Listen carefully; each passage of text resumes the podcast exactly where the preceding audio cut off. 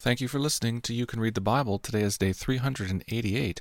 We're reading Genesis chapter twenty-two today. Your host is Matt Carter. God promised Abraham descendants as numerous as the stars, and Abraham believed God. Abraham also delighted in his son Isaac. I get that, because I delight in my son David.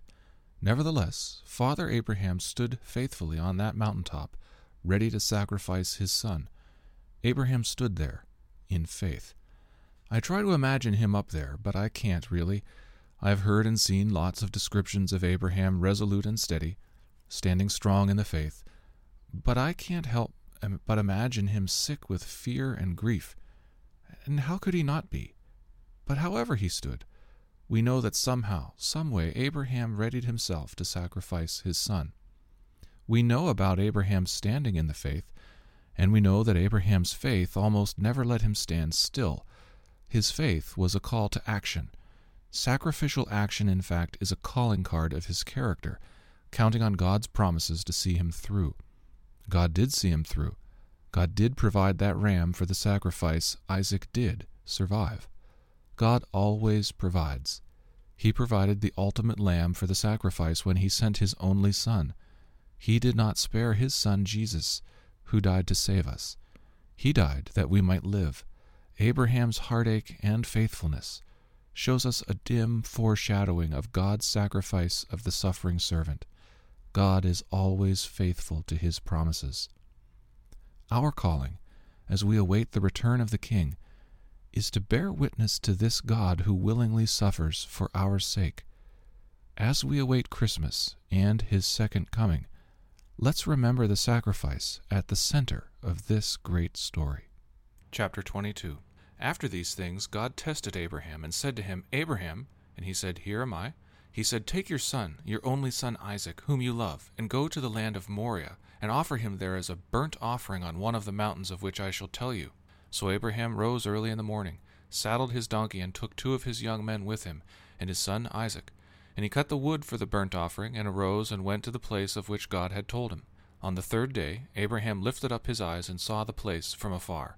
Then Abraham said to his young men, "Stay here with the donkey. I and the boy will go over there and worship and come again to you."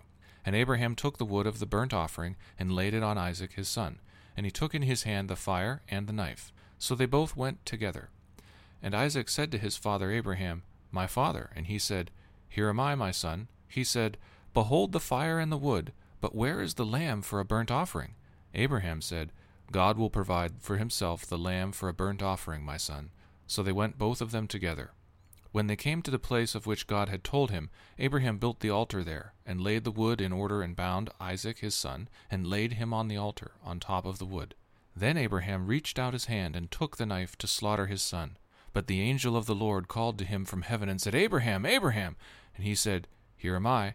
He said, "Do not lay your hand on the boy or do anything to him, for now I know that you fear God, seeing you have not withheld your son, your only son, from me." And Abraham lifted up his eyes and looked, and behold, behind him was a ram caught in a thicket by his horns. And Abraham went and took the ram and offered it up as a burnt offering instead of his son. So Abraham called the name of that place, "The Lord will provide." As it is said to this day, "On the mount of the Lord it shall be provided."